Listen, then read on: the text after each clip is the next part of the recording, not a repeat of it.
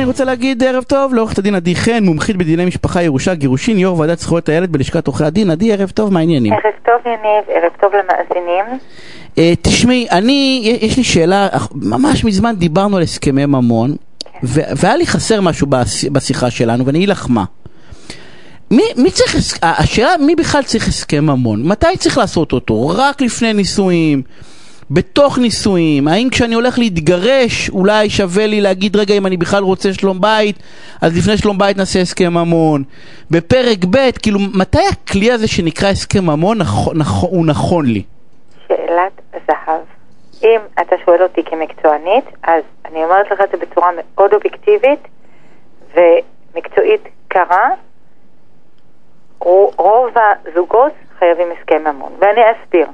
עכשיו, נכון, אני מבינה שיש חוסר נוחות לדבר על כסף, זה, זה נושא רגיש, זה, זה לא רומנטי, זה לא עולה בקנה אחד עם אהבה ו, ומסרים של רגש, אבל זה מאוד חשוב מכמה טעמים. את הרכב שלך אתה מבטח, יניב? את, ה- את הרכב בוודאי, את הדירה. גם, ביטוח רפואי יש לך? בו- לפחות אחד. אז למה שלא נעשה הסכם ממון? כי, ביט- כן. כי ביטוח, אני לא ברומן עם החברת ביטוח, לא של הרכב, לא של הזה, וכאילו, את יודעת, כאילו אין הרות גורל. כאילו החברת, ב- עם החברת ביטוח, החברת ביטוח, אני אומר את זה בזה, לא תעשה לי ילד, כאילו לא תעשה, לא תהיה הורה איתי. אתה צודק, אבל יש לנו סטטיסטיקה, והיא מאוד קרה בצד.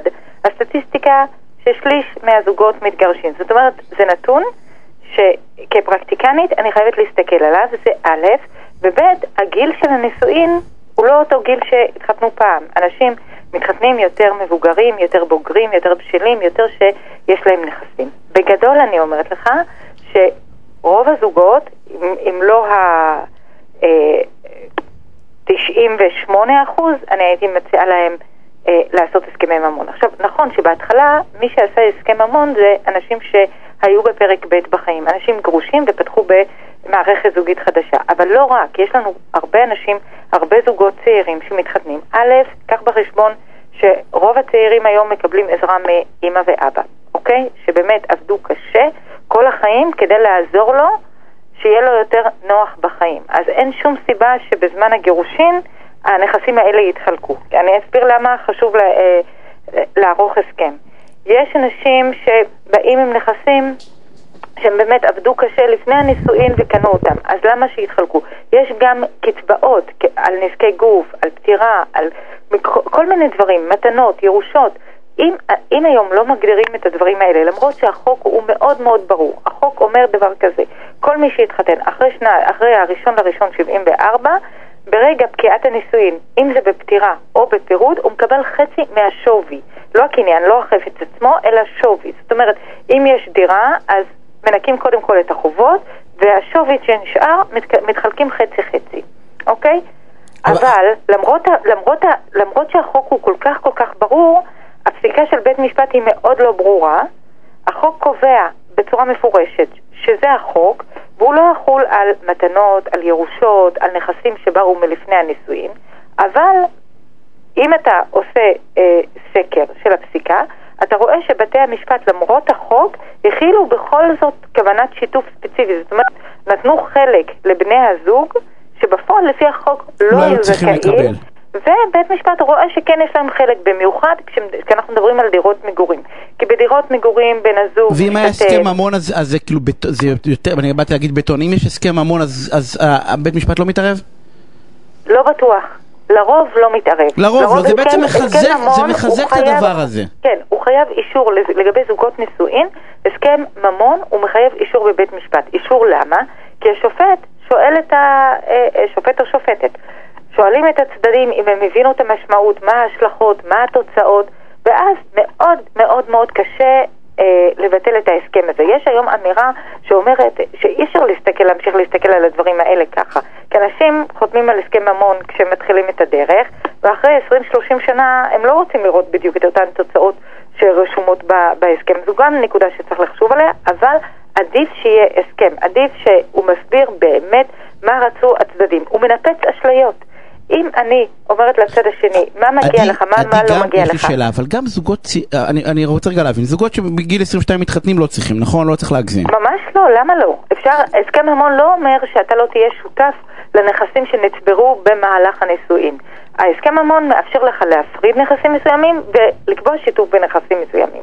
עכשיו, לגבי נכסים שבאמת נצברו מרגע הנישואין ביחד, באמת צריך לתת את ברכת הדרך והנכסים האלה הם משותפים. אבל צריך לקחת בחשבון אה, נכסים שבאו מלפני הנישואין. צריך לקחת בחשבון גם, לפעמים יש לך אנשים שיש להם עסקים מלפני, אז לפעמים גם יש לך חובות על אותם עסקים, ולא רק זכויות. צריך באמת להגדיר, לשים את הגבולות של מה משותף מבחינה כלכלית, מה לא משותף. זה מביא סדר, זה מביא ודאות, זה גם נותן תמריץ. אם אישה יודעת, למשל, שהיא לא תוכל לשים יד על נכסים שבאו מלפני הנישואין, זה גם ידרבן אותה יותר לעבוד, יותר להרוויח בכוחות עצמה, יותר לחסוך לעצמה ליום, אה, ליום שחס וחלילה היא תתגרש, כמובן גם לגבר.